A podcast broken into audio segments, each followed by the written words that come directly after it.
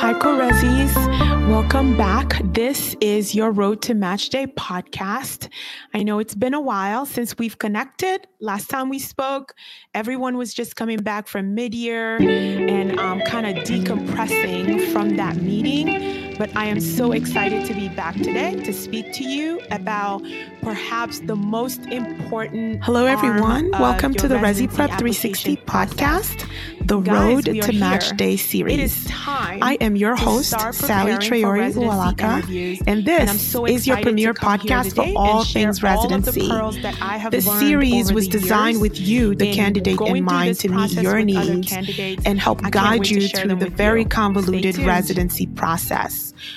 On each episode, we talk about pragmatic ways to help you secure the position you want and bring you some insight from educators as well as thought leaders in the pharmacy residency space.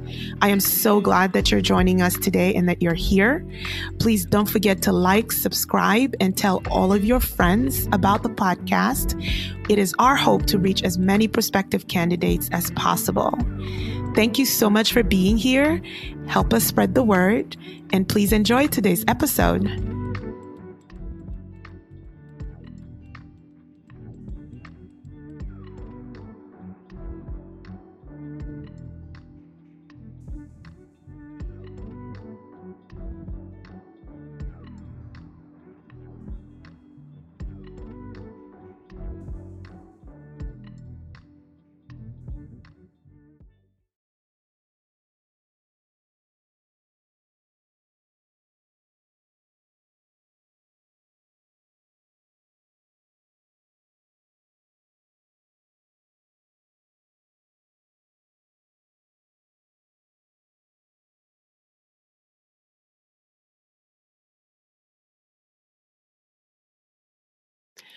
Hello, co-resis. If you are new here, my name is Saley Traore Uwalaka. I am the founder of Rezi Prep 360. This is a service that focuses on helping you, the prospective residency candidate, prepare and successfully secure a residency position at phase one of the match. I do this by helping you develop a personalized journey by sharing tips and tricks with you that I have leveraged over the years to help other candidates become successful. If it's your first time here, thank you and welcome. Please like and subscribe and leave a comment to tell us how all of these pearls are helping you in your journey to successfully securing a residency.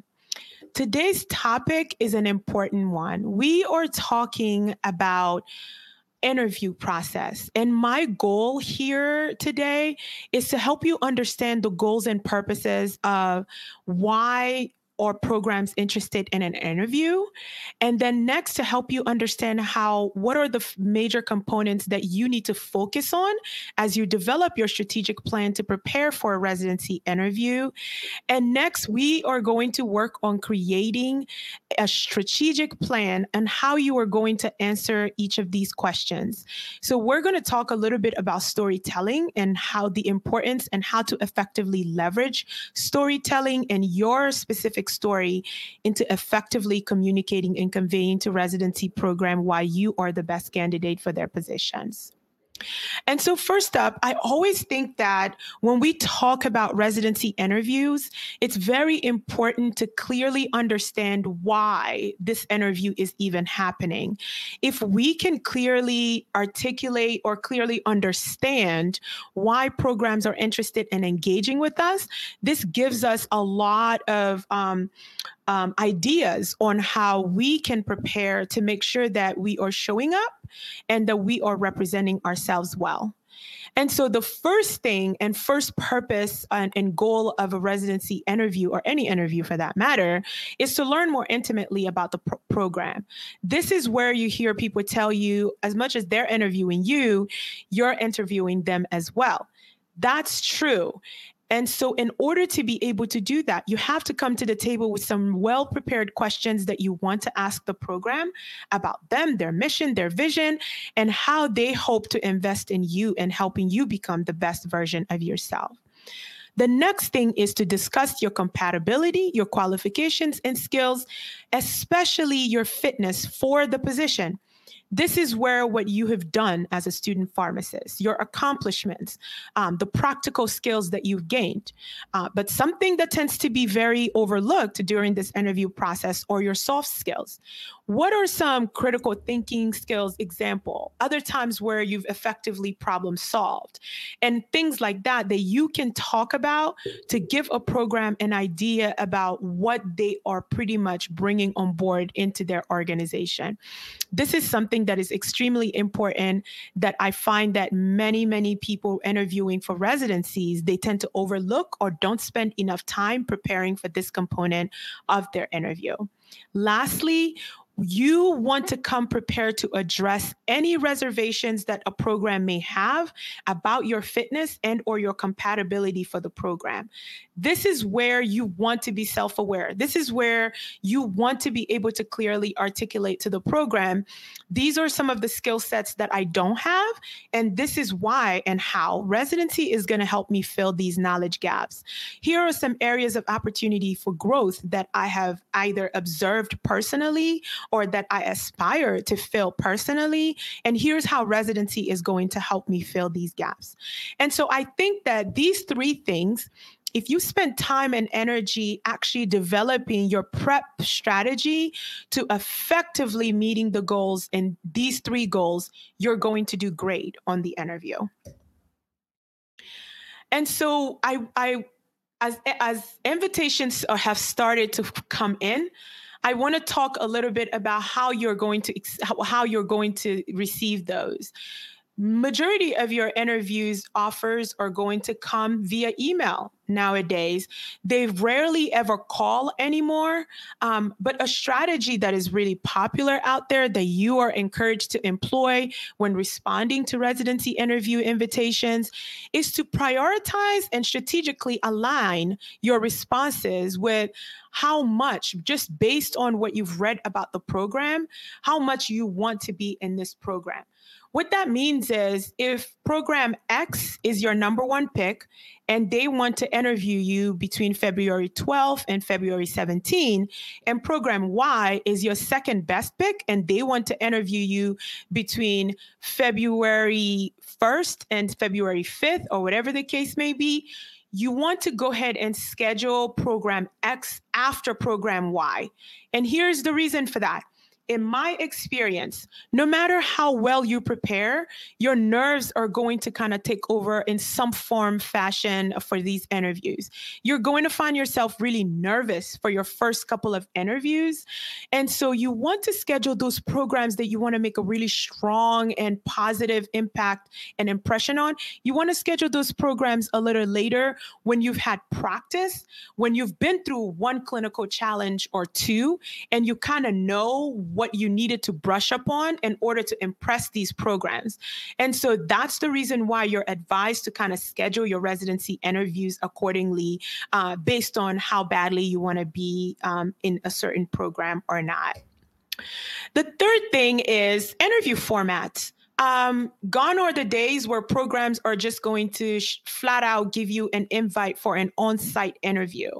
Now, majority of programs will do either a phone or a virtual interview that usually doesn't last for more than 30 minutes. Um, and on this first 30 minutes call, it's a it's a, it's a process for programs to kind of do a preliminary screening to decide if they want to move you to the next round and bring you on their campus.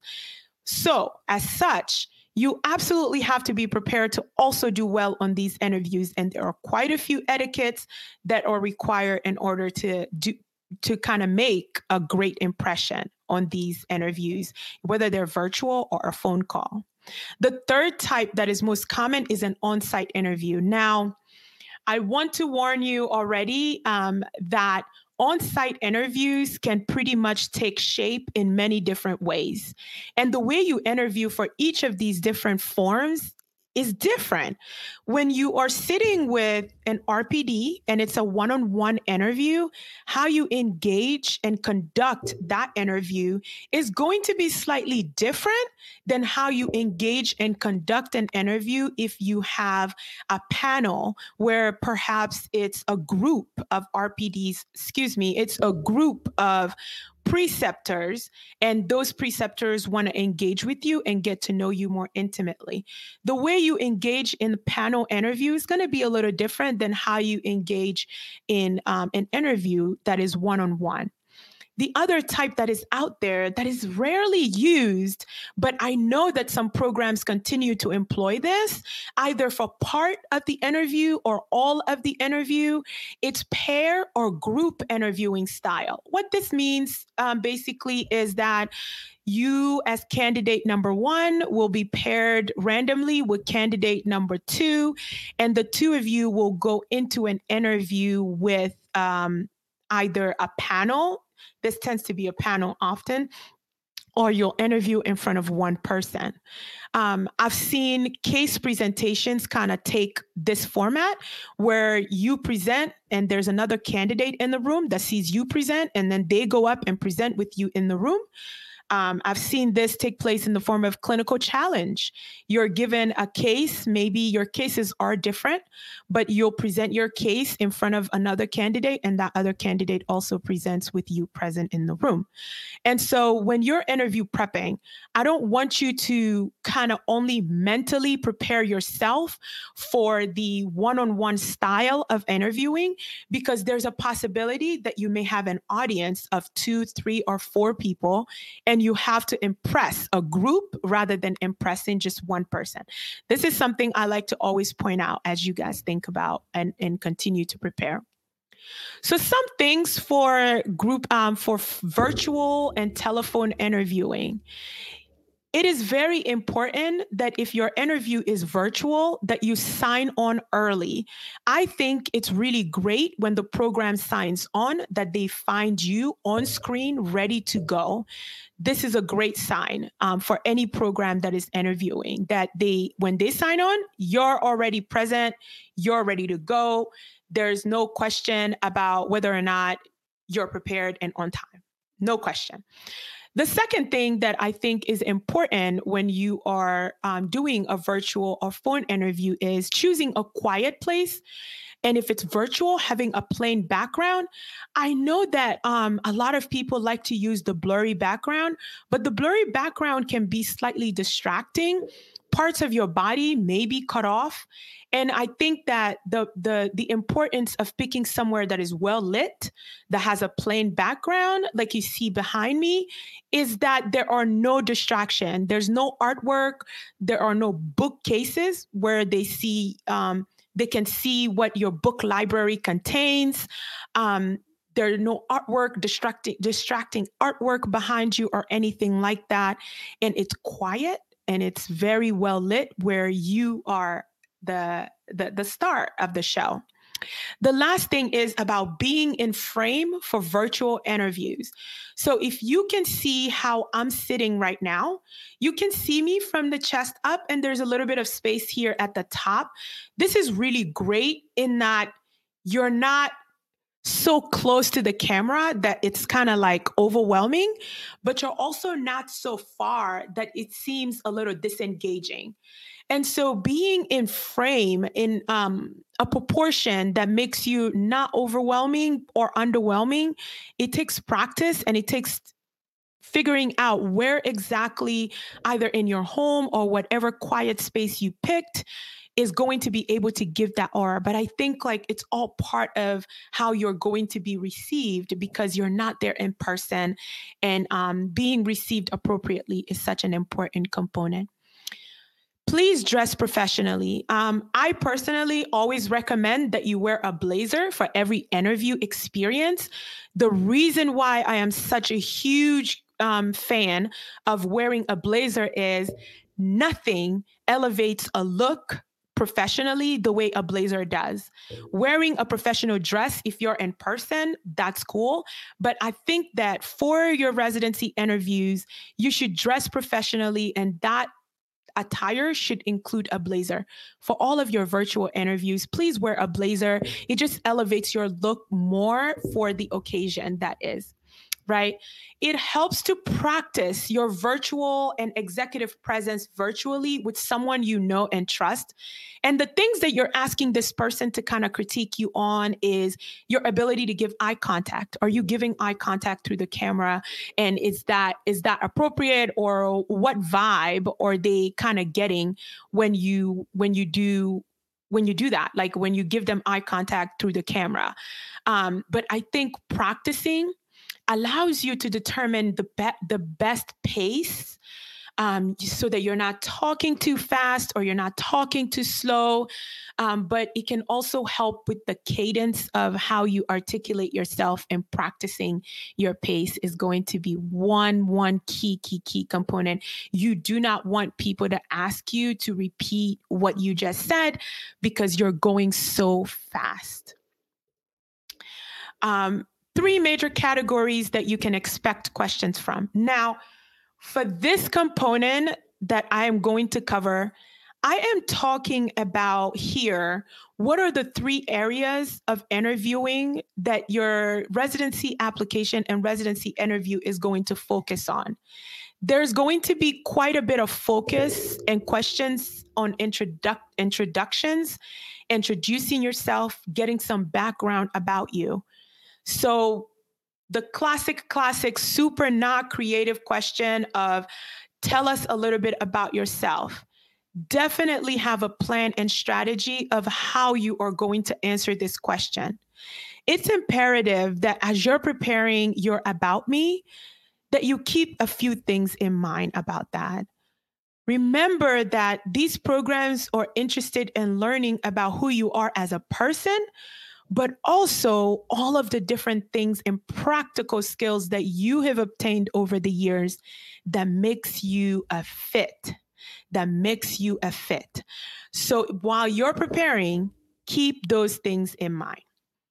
The next thing that the programs will likely be looking to you to be able to do is why are you interested in residency? Like, why are you making this move? Why them? Why this place?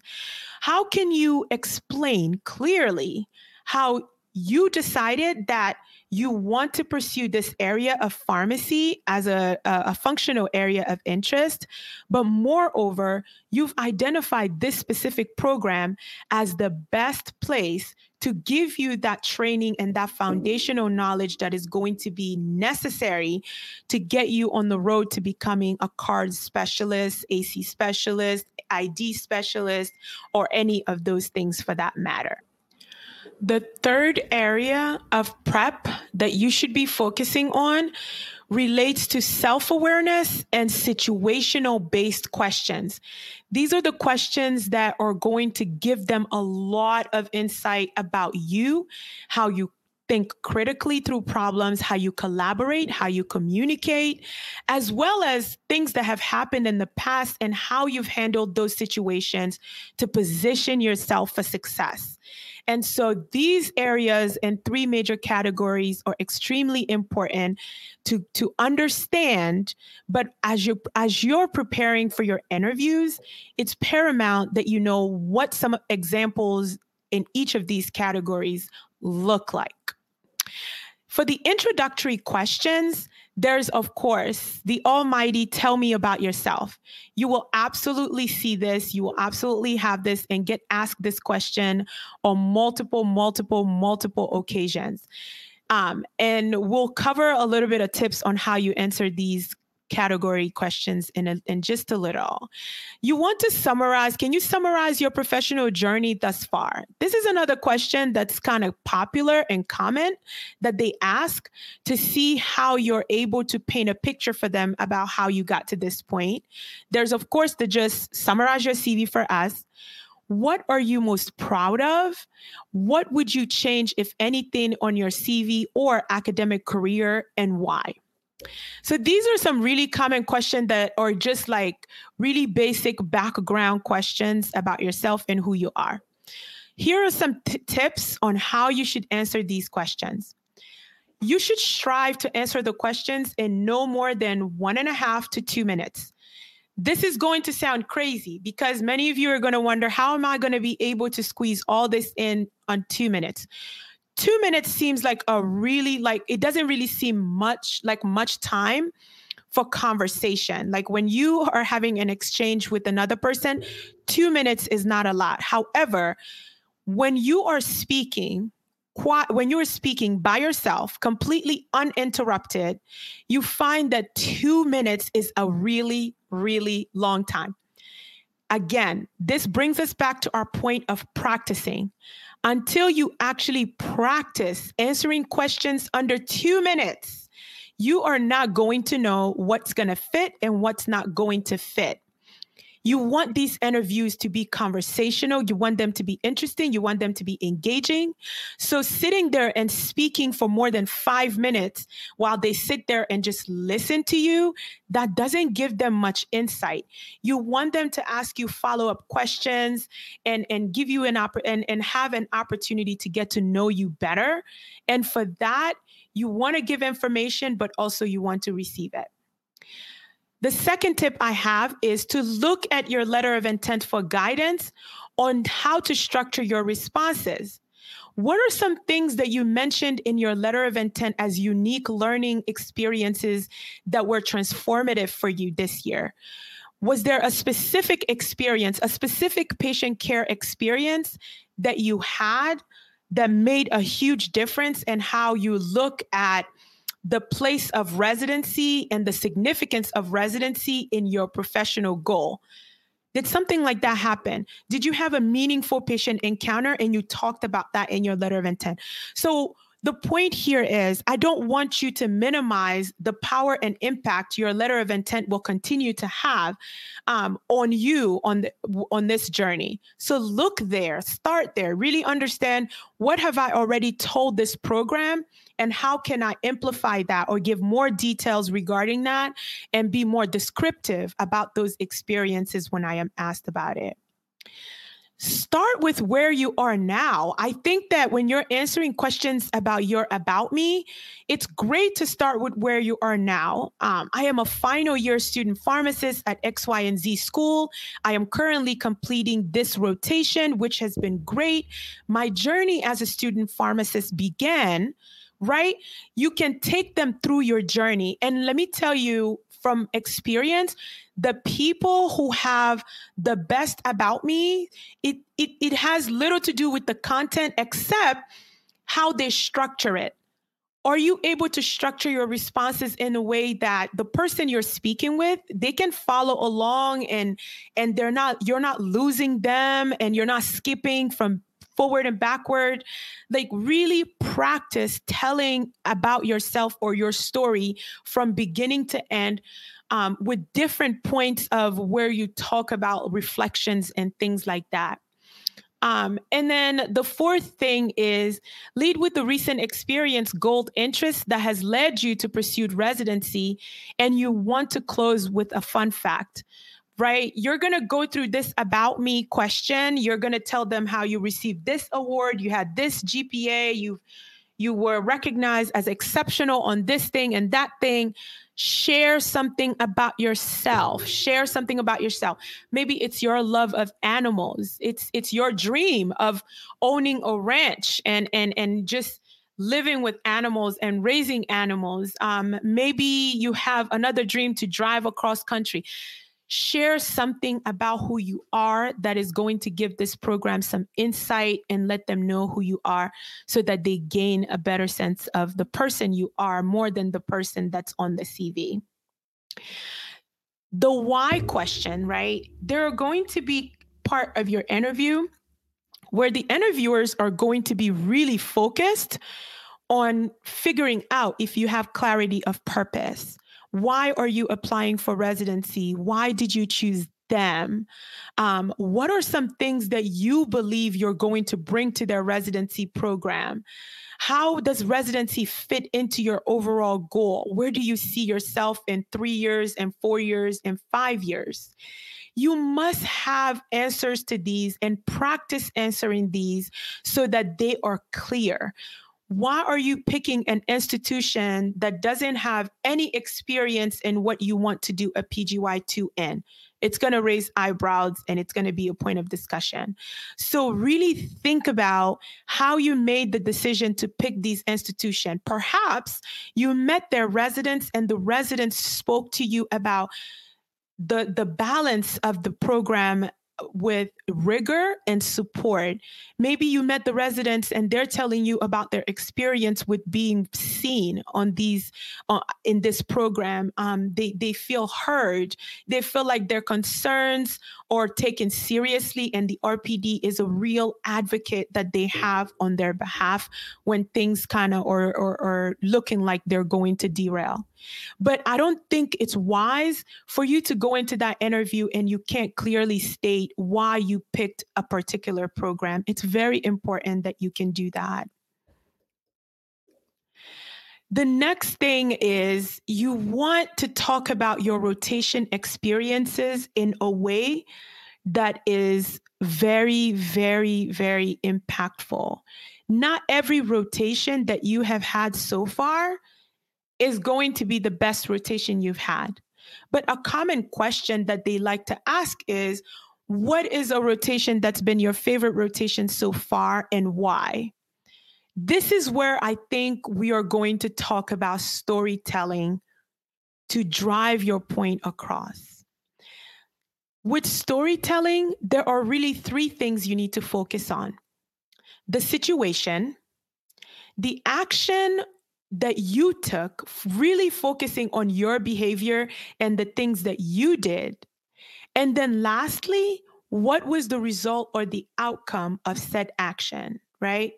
So it's important that you are thinking about each of your rotation and you're drawing from stories of your encounter with patients, stories of your encounter with other students encounters with providers, whether those providers accepted your recommendations or declined your recommendations.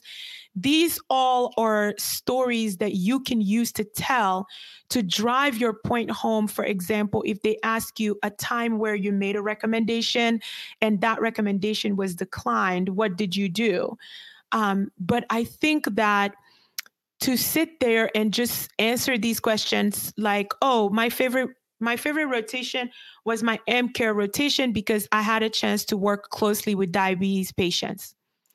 That's not as impactful of a response as the person who's going to take the time and answer that question through storytelling.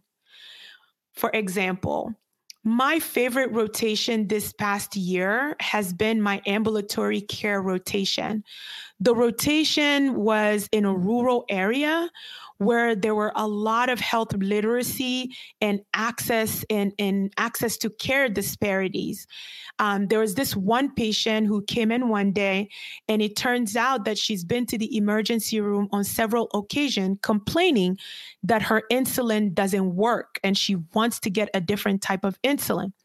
So I sat down with the patient and asked her to show me how she administered her incident, her insulin to herself. And if I, what I realized was that she was not, she actually was not connecting the needle to the pin in order to inject herself. So all of her pins had this balloon bulging at the tip of it. In that moment, I knew that the ball was dropped somewhere in effective counseling for this patient. So I sat with her and told her that her insulin pen also comes with these needles. And each administration, she needed to do this in order to make sure that she was giving herself the medication because she's actually not giving herself any insulin. That's why all of the pens are bulging at the tip.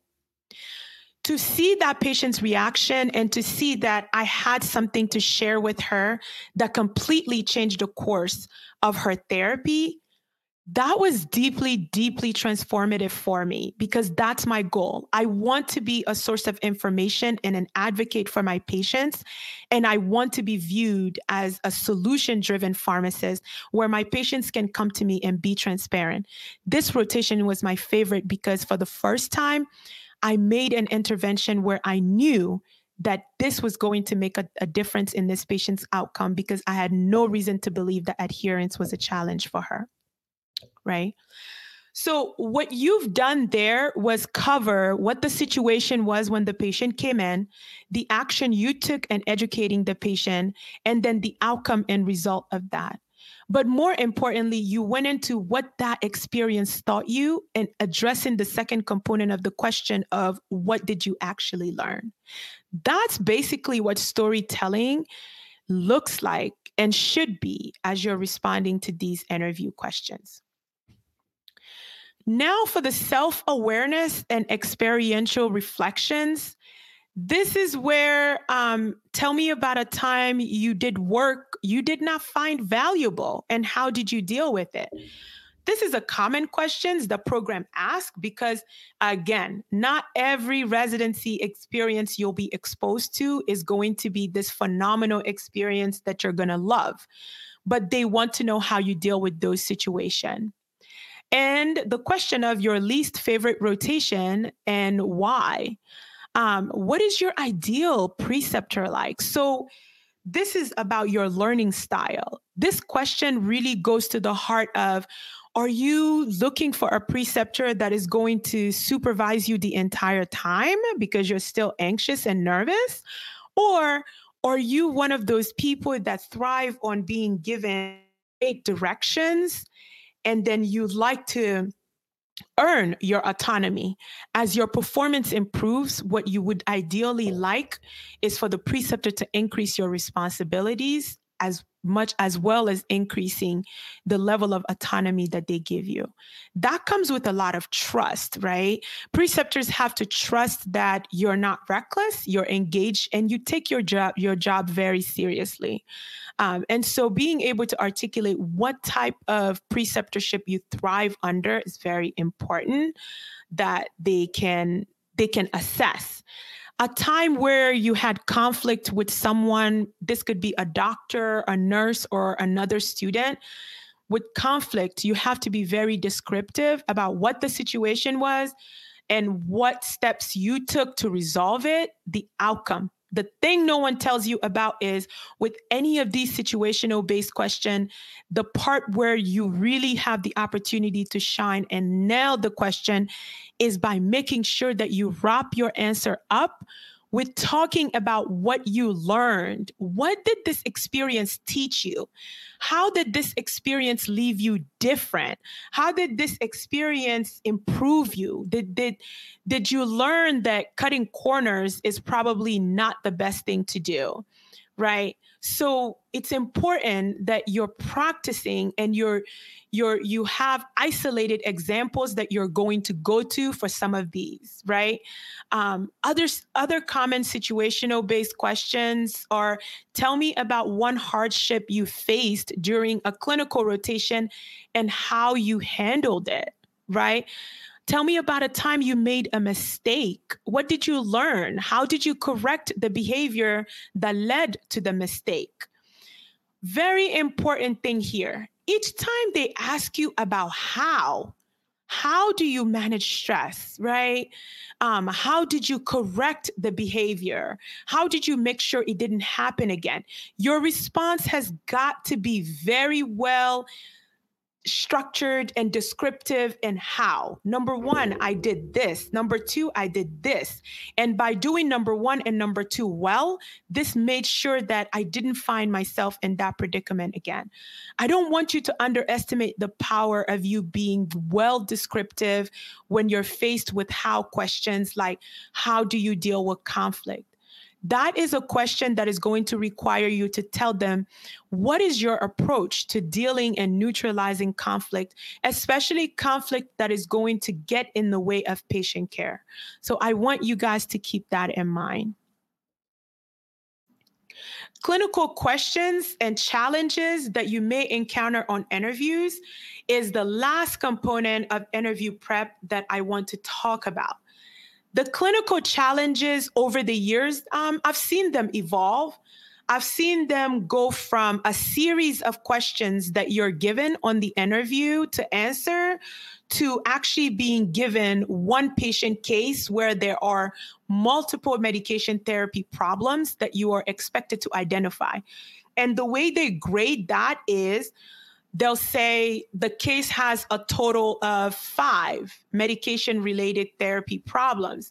You'll get full credit if you can at least identify all of the problem. Then you'll get full credit if you can if you can clearly assess and develop a plan for all five problems versus three versus four four out of five, three out of five, two out of five, or if you cannot identify any of it the best way, there are some disease states that have stayed just king and queens of the clinical challenge when it comes to residency interview, right? So, for example, disease states like heart failure, diabetes, hypertension, these are these are like these are like the king and queens of residency interviews um, and with infectious disease, it's usually going to be sepsis. But remember that sepsis is a secondary syndrome. So it's either pneumonia, your ability to recognize the etiology, to know if it's community versus hospital acquired pneumonia, and what the appropriate treatment uh, medications are for that. And the way you get a bunch of bonus points with um, infectious disease related cases is culture interpretation, appropriate initiation of antibiotics, um, renal dose adjustments if necessary, but also duration of therapy. Like with ID cases, these are going to be the places where you can score really, really good points in you developing your patient point, your patient cases, and, and, and providing them with those medication therapy problems. Other areas that I have, other things that I've seen when they ask multiple questions, it's things like, what is gentamicin's goal, peak and trough, right? Um, what can cause QT prolongation other than drugs? right this is this i think is a really good question because we're so fixated on on drugs on drugs on drugs but this question of what can cause QT prolongation um, besides drugs. Another question is Can you give me the pros and cons of using PTT versus factor 10A to monitor heparin use, right? Um, these are really good clinical challenge questions that they could ask you that would all be fair game. Um, when it comes to hypertension, you must know your goals. Diabetes, CKD, essential hypertension. You have to know what the blood pressure goals are for this patient population. Um, for diabetes, the treatment goals of lipid monitoring and counseling is going to be important. That continues to be one of those overlooked areas in diabetes management. But now also, what if the patient has both diabetes and hypertension? How does that affect your drug selection? Making sure that you understand novel agents that are being used for diabetes and heart failure management, GLP 1s and SGLT2. Please know the pharmacology of these medications, the major counseling points for these medications, when renal dose adjustment is paramount, these are how you're going to prepare and making sure that you nail the clinical challenge component. And I want to warn you about something. Do not guess on your clinical challenge. Do not guess. If you are unsure about your answer, you can always walk the reviewer through your logic and what your hesitation is to give a straight up response. And also, if you know where to get the answer or where to go look for the answer, do not hesitate and pointing that out. But guessing is a very dangerous game because you're about to become a pharmacist where real patients' lives are going to be in your hands. Nobody wants a guessing pharmacist on their team.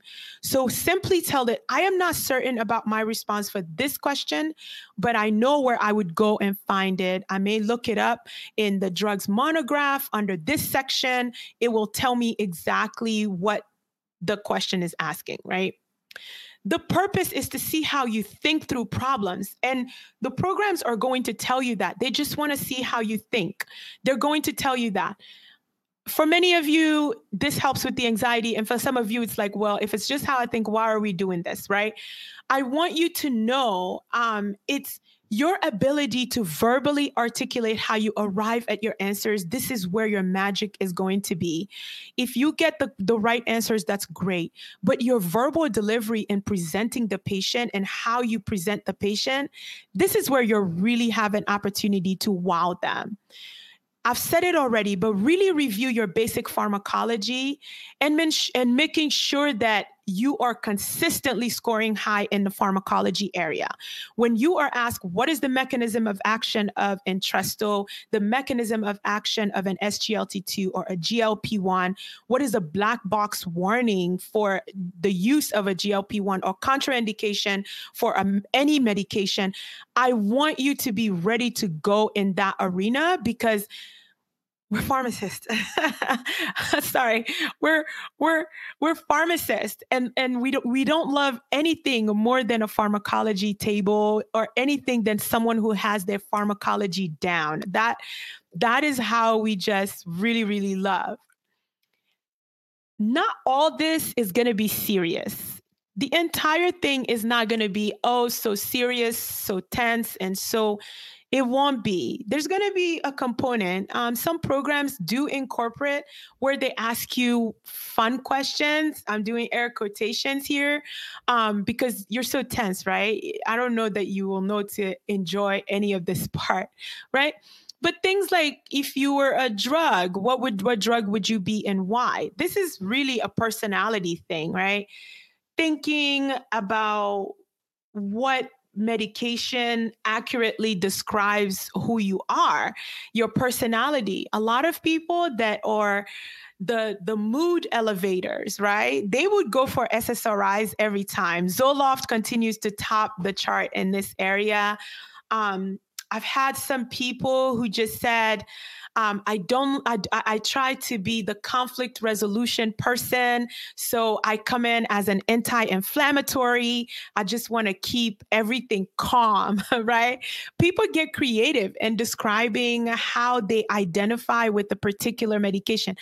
I had um, someone tell me before that they they they think that they would be a vasopressor because they work well under pressure.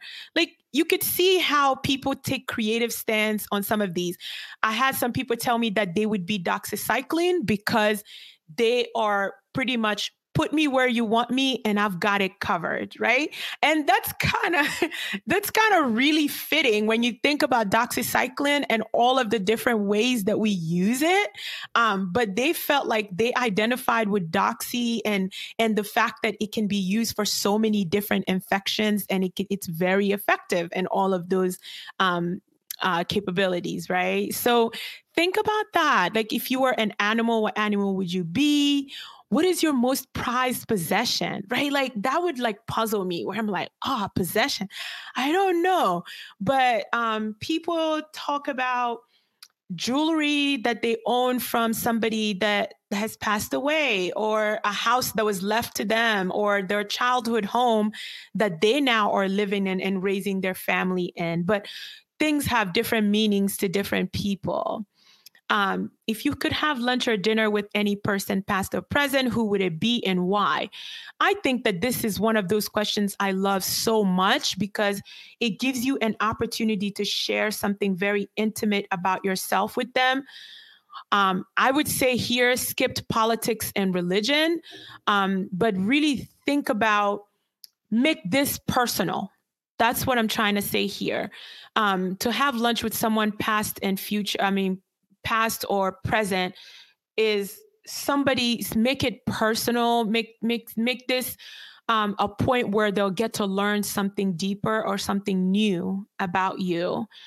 Um, if you could ask anyone a question right who would it be and what would you ask them? Um, use one word to describe yourself. This is a hard question in my opinion really really hard question but be prepared that someone may be interested in wanting to know what what one word you would use to describe yourself right um, and then there's the current events questions. Some that it could get into current events, right? It could get to like, um, what do you think is a major problem facing the profession? Um, this is an important question, and I think you should definitely prepare for it. Um, there's another question that tends to come up What do you believe is the most controversial issue facing healthcare? The question is not what do you think is the difficult? They're asking you, what do you think is the most controversial issue? Now, when I was helping people prep in 2020, 2021, even in 2022, a lot of people went straight for the mask and the COVID immunizations, which was accurate at the time. And I think it still is um, a thing now that in some parts. Um, but you want to really think about a lot here because um, you know, women's rights, um, facing healthcare, abortion right is something that is controversial right now that is facing healthcare. Um, the cost of medication, that is a controversial issue that is facing healthcare right now. But think about or, or actually look into what are some things that could come up in the current event section of healthcare or even pharmacy that you may get asked and be prepared or that you're ready to respond to those questions. Um, in conclusion, I want you to know that you need to do your homework in order to do well on an interview. This is not going to be an interview experience that you can walk on campus and you've just got it. Like everything is straight. I know what I want to say. I know how I'm going to say it, and I'm good. I want to caution you against that thinking. I want to encourage you to do your homework on each of these institutions because the way you prepare for an academic medical center versus how you prepare for a community teaching hospital is going to greatly differ. These two institutions offer very different things and they offer some things they offer similarly.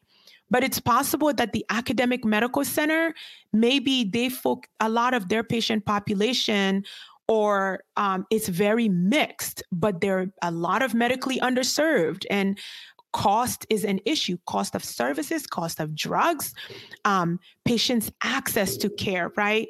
Or the patients taking two or three buses to get to your center. So there's a lot there's an opportunity to engage as a pharmacist um, with public health initiatives um, immunization centers and immunization events taking those events into those communities versus waiting for the patients to come to you. So preparing for that interview is going to be different in comparison to preparing for a community hospital that serves primarily geriatric patients where everyone is on Medicare, you know what that covers, and you're going to design your services as a hospital to fit majority of those things. Um, but I want to encourage you that about the importance of preparing. There are so many little silent things that you don't realize are conveying big things about you as a candidate. But the more you get in front of somebody and you practice how you're going to answer some of these questions, the better your chances are that you are actually going to do it very well when you're called to do that. As always, I am here to root for you and support you. And I am here to root for you for your maximum success. And that is match at phase one. Hashtag RX Match Day is the hashtag that I am following closely and would love to see everyone sharing their beautiful, beautiful announcements of their match. Thank you for supporting me. Thank you for supporting this podcast.